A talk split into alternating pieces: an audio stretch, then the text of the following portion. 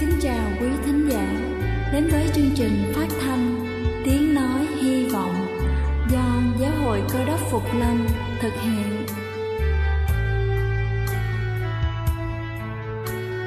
Kính thưa quý vị, Đức Chúa Giêsu trước khi Ngài về trời đã ban cho các môn đệ của Ngài một điều răn mới, đó là họ phải yêu thương nhau như chính tình yêu mà Ngài đã dành cho họ Quả thật vậy thưa quý vị, tình yêu thương là một món quà vô giá mà Chúa đã ban cho nhân loại và đó cũng là thông điệp mà chúng tôi muốn gửi đến toàn thể quý vị.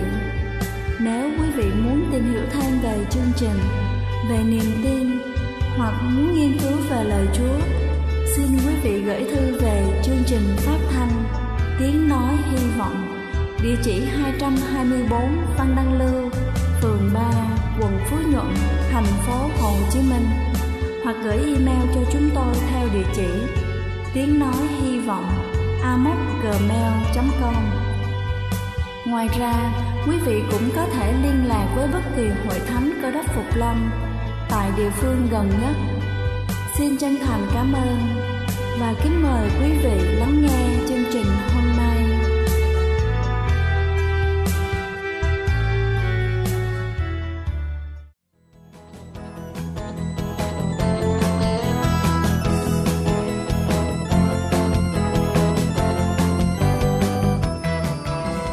Chào quý vị thính giả thương mến, chúc quý vị có một ngày mới với tinh thần thật phấn khởi để làm công việc ngày hôm nay thật tốt.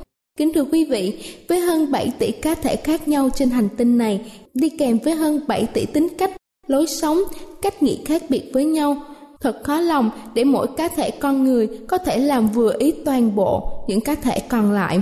Nếu như chúng ta đơn giản chỉ là những cỗ máy với những nhiệm vụ khác nhau trong cùng một xã hội thì chúng ta có thể thoải mái sống và chỉ cần tuân theo những điều kiện nhất định như là pháp luật để có thể được phép tồn tại. Tuy nhiên, chúng ta là sinh vật sống cao cấp với cái đầu biết suy nghĩ và trên hết là mối dây ràng buộc với cá thể với nhau trong cuộc sống ngoài việc phải biết lựa chọn con đường phù hợp với pháp luật thì con người còn phải làm sao cho phù hợp với những cá thể khác. Nếu trước đây vũ lực chính là công cụ hữu ích nhất để khiến cho kẻ khác phải thay đổi nhằm phù hợp với bản thân chúng ta thì ngày nay khi xu thế của cuộc sống là chuyển từ đối đầu sang đối thoại. Lời nói là vũ khí sắc bén hơn cả.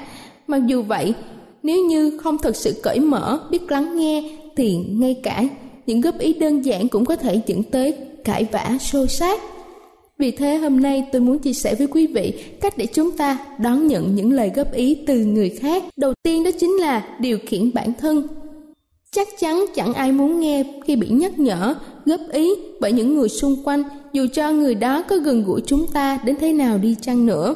Khi đón nhận những lời phê bình, những góp ý, chúng ta chỉ có vài giây ngắn ngủi để não bộ hoạt động và ra lệnh cho cơ thể phản ứng theo hãy tận dụng khoảng thời gian ngắn này để giữ cho bản thân của chúng ta được bình tĩnh nhất có thể. Thứ hai đó chính là hãy nghĩ đến những gì mà chúng ta có thể nhận được. Những lời phê bình nhắc nhở hay góp ý thường sẽ khiến cho chúng ta khó chịu. Khi cái tôi của bản thân bị đụng chạm, chúng ta sẽ cảm thấy không thoải mái, giận dữ và khiến chúng ta phản ứng một cách khá gây gắt. Tuy nhiên, hãy nghĩ đến những gì mà chúng ta nhận khi bị người khác khiển trách từ những góp ý của người khác, chúng ta có thể nâng cao các kỹ năng của mình, cải thiện các mối quan hệ. Sẽ thật khó để đón nhận những lời khuyên từ xung quanh, đặc biệt là khi những lời khuyên này đến từ những người mà chúng ta không mấy kính trọng. Nhưng hãy luôn nhớ rằng, những lời góp ý đúng đắn và chân thành nhất đôi khi đến từ những nguồn gốc không chính thống. Thứ ba đó chính là lắng nghe. Sau khi đã bình tĩnh và hiểu rõ những lợi ích có được từ những lời góp ý, hãy lắng nghe những gì mà người đối diện đang cố nói với chúng ta. Khi nghe những gì người đối diện đang nói, đừng xen ngang, hãy để cho họ kết thúc bài diễn văn của mình. Đến khi những lời góp ý này đã được xả ra hết, đừng trực tiếp bắt lỗi hay phân tích những điểm không phù hợp hay không hợp lý trong lời nói của họ. Chúng ta hãy cứ từ từ nhắc lại những điểm chính trong lời nói của người mới phê bình chúng ta. Bằng cách này, chúng ta sẽ làm rõ những điểm cần lưu ý trong lời phê bình cũng như giúp cho người đối diện có cơ hội ra soát lại những điểm sai sót trong lời nói của mình. Như vậy, cả đôi bên đều có thể hiểu rõ cũng như là có thể thống nhất với nhau về những điểm chính trong lời phê bình vừa được đưa ra. Thứ tư là cảm ơn. Hãy tỏ ra lịch sự trong hai tiếng cảm ơn với người vừa đưa ra phản hồi về bản thân của chúng ta. Dù sao đi nữa như đã nói ở trên, chúng ta nhận được khá nhiều lợi ích từ những lời góp ý này. Tỏ ra trân trọng, những lời phê bình không có nghĩa là chúng ta đồng ý, mà đơn giản là chúng ta trân trọng sự quan tâm của họ đối với chúng ta và tỏ ra thực sự quan tâm đến những gì mà họ nói. Thứ năm đó chính là phân tích và tìm giải pháp.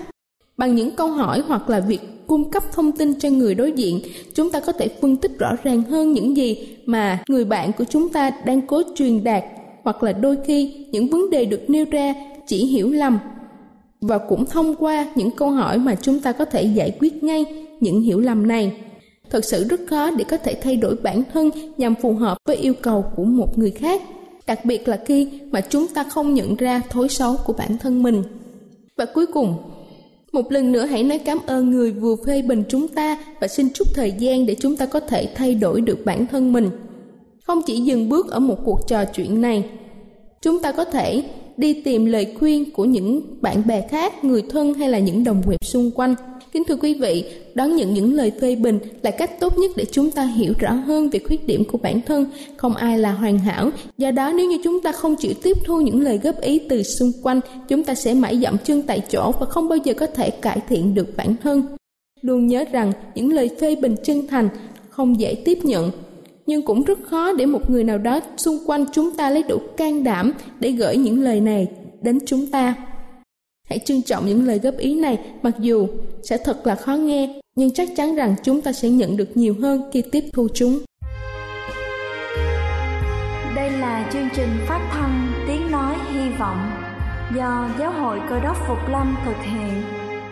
Nếu quý vị muốn tìm hiểu về chương trình hay muốn nghiên cứu thêm về lời chúa Xin quý vị gửi thư về chương trình phát thanh Tiếng Nói Hy Vọng Địa chỉ 224 Phan Đăng Lưu Phường 3 quận Phú Nhuận Thành phố Hồ Chí Minh Hoặc gửi email cho chúng tôi theo địa chỉ tiếng nói hy vọng amos@gmail.com. Ngoài ra, quý vị cũng có thể liên lạc với bất kỳ hội thánh cơ đốc Phục Lâm tại địa phương gần nhất. Xin chân thành cảm ơn và kính mời quý vị tiếp tục lắng nghe chương trình hôm nay.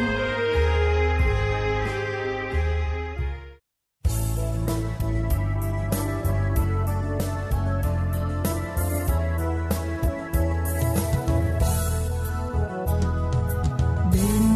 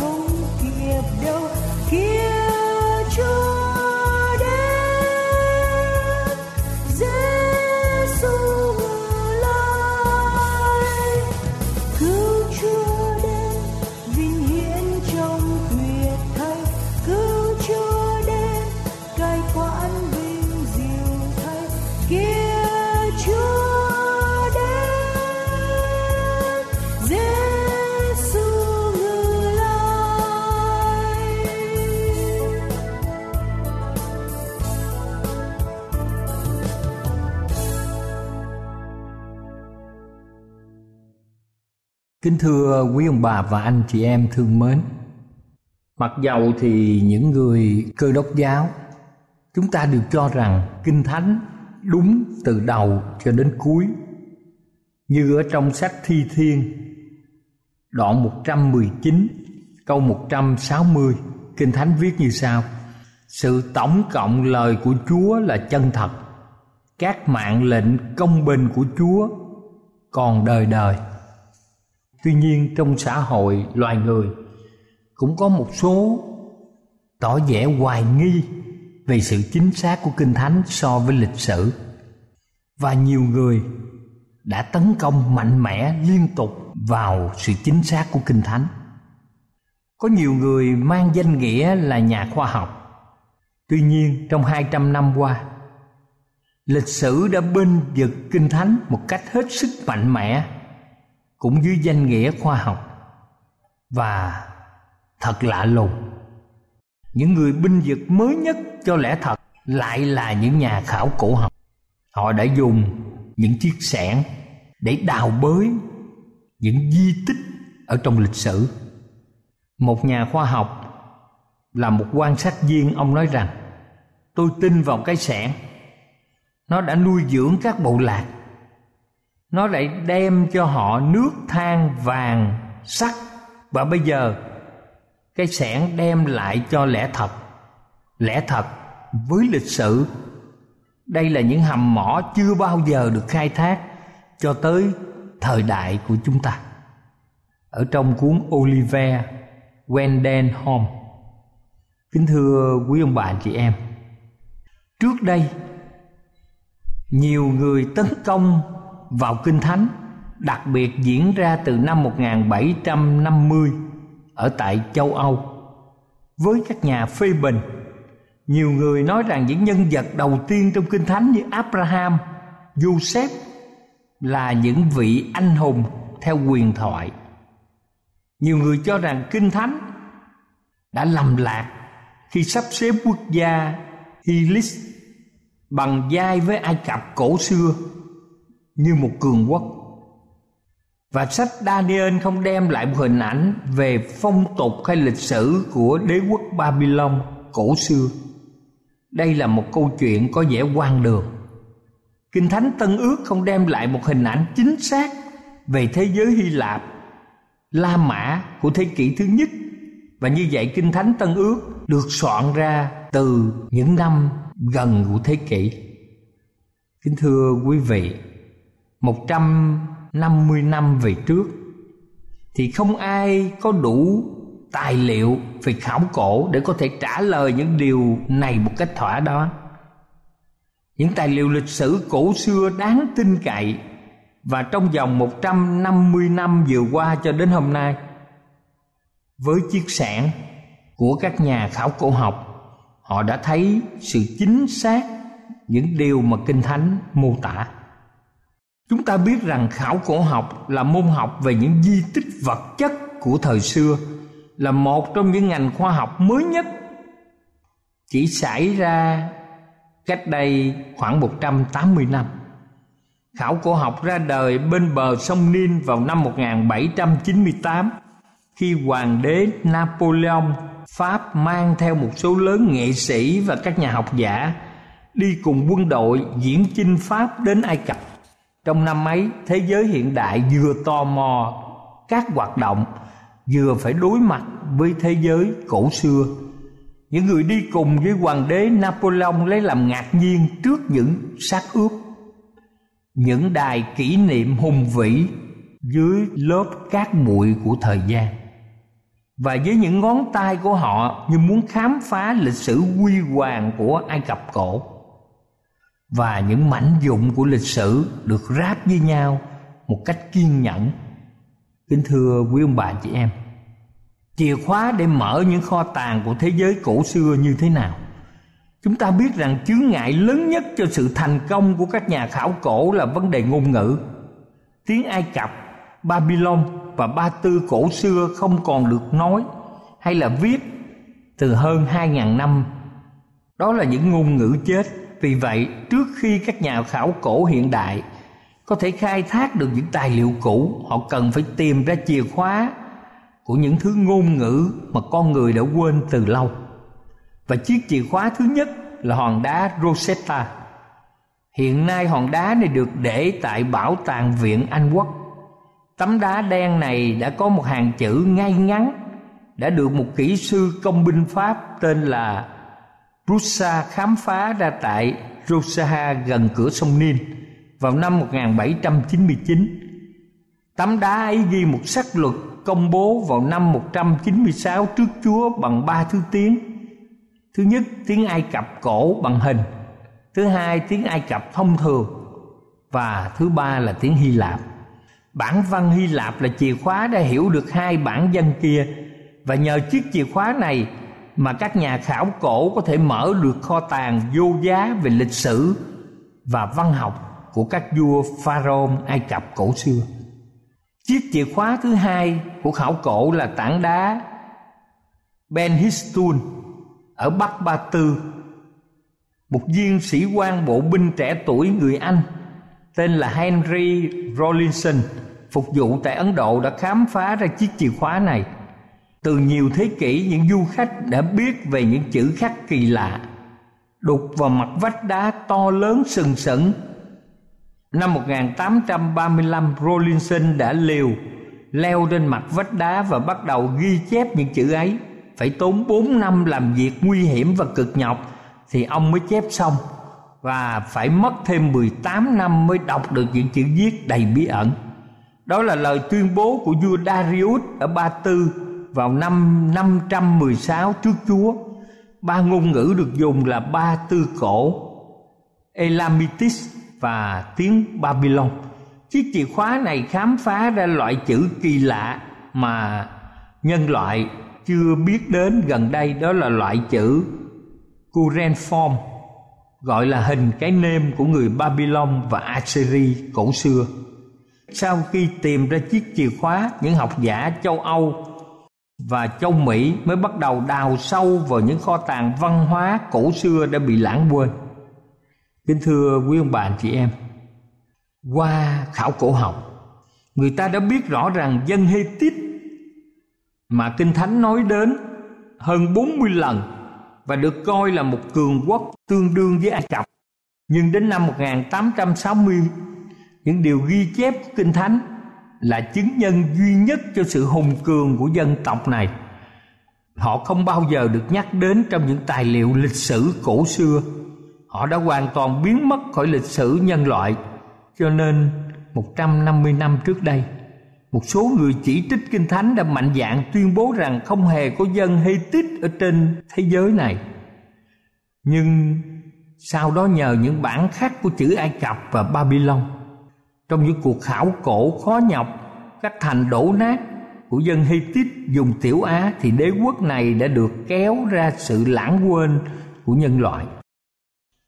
Kính thưa quý ông bà và anh chị em, Đồng thời nhiều hòn gạch lấy lên từ những nơi đổ nát của thành phố Babylon đều in ra những chữ đầu tiên của một vị vua nổi tiếng là Nebuchadnezzar và điều này đã nói lên lời của một vị hoàng đế và một nhà xây cất, đây chẳng phải là Babylon lớn mà ta đã dựng ở trong sách Daniel đoạn 4 câu 30 những chữ khắc của người Assyri từ thời đại ngay trước khi có sách Daniel đã chứng minh rằng lò lửa hực và chuồng sư tử là những cách trừng trị thông thường đối với những người phản loạn thời đó mà trong sách Đa Nên đoạn 3 và đoạn 6 cũng đã ghi chép.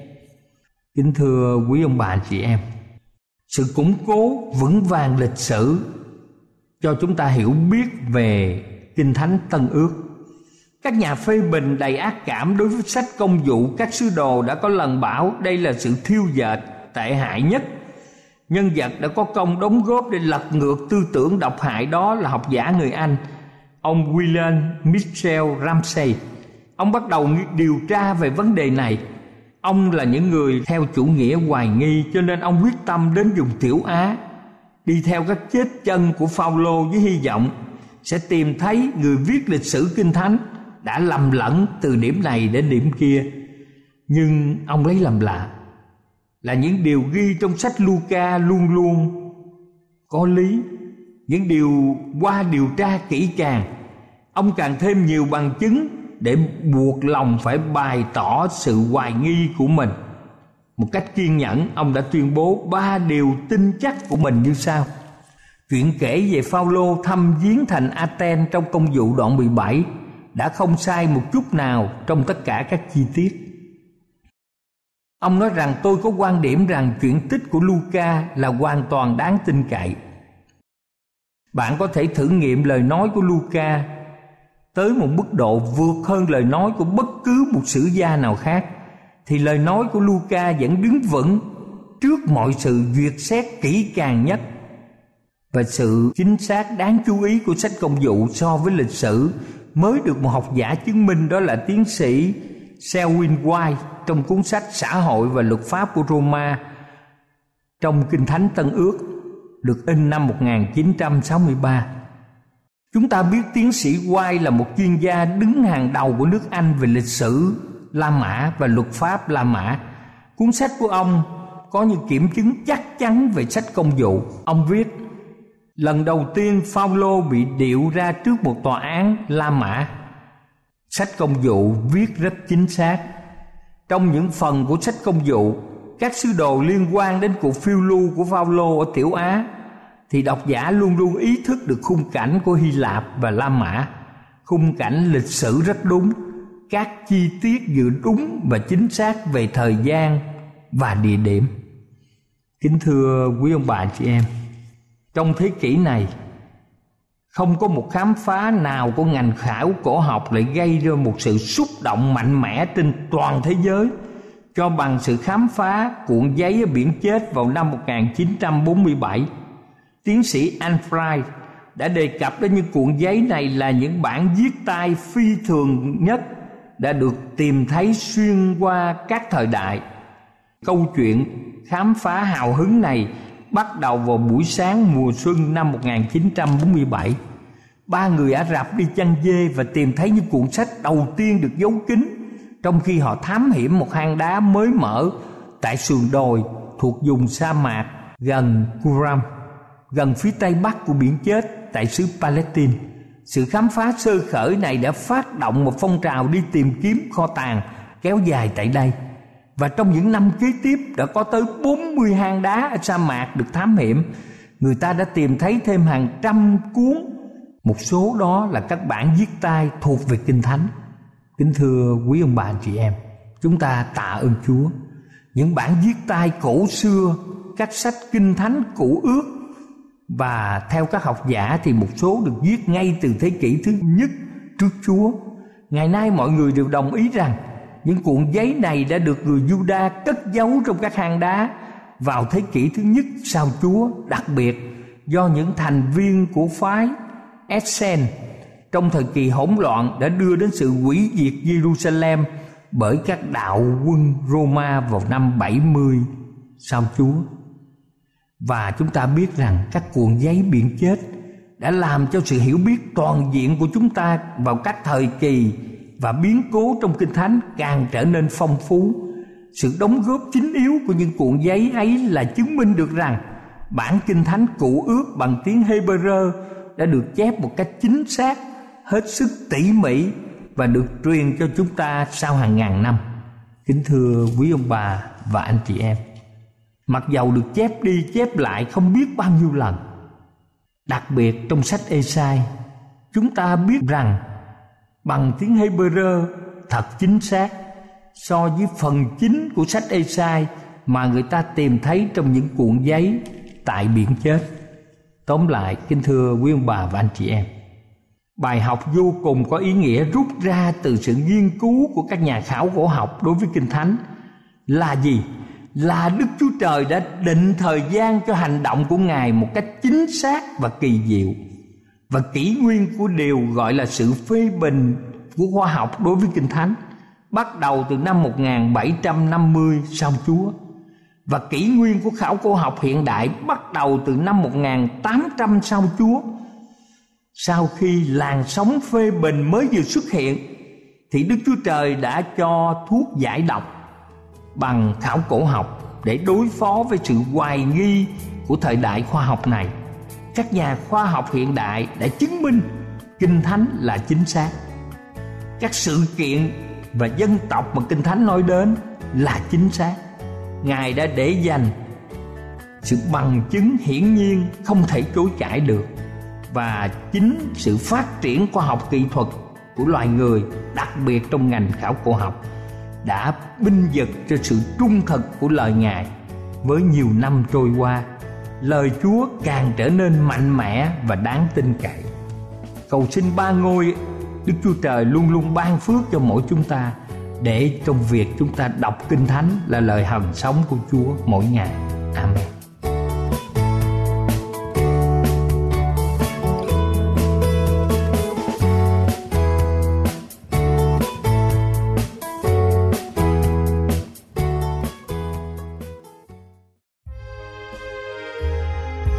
Đây là chương trình phát thanh Tiếng Nói Hy Vọng do Giáo hội Cơ đốc Phục Lâm thực hiện. Nếu quý vị muốn tìm hiểu về chương trình hay muốn nghiên cứu thêm về lời Chúa, xin mời quý vị gửi thư về chương trình phát thanh Tiếng Nói Hy Vọng, địa chỉ 224 Văn Đăng Lưu, phường 3, quận Phú Nhuận, thành phố Hồ Chí Minh hoặc gửi email cho chúng tôi theo địa chỉ tiếng nói hy vọng amos@gmail.com Ngoài ra, quý vị cũng có thể liên lạc với bất kỳ hội thánh cơ đốc phục lâm tại địa phương gần nhất. Xin chân thành cảm ơn và hẹn gặp lại quý vị trong chương trình lần sau.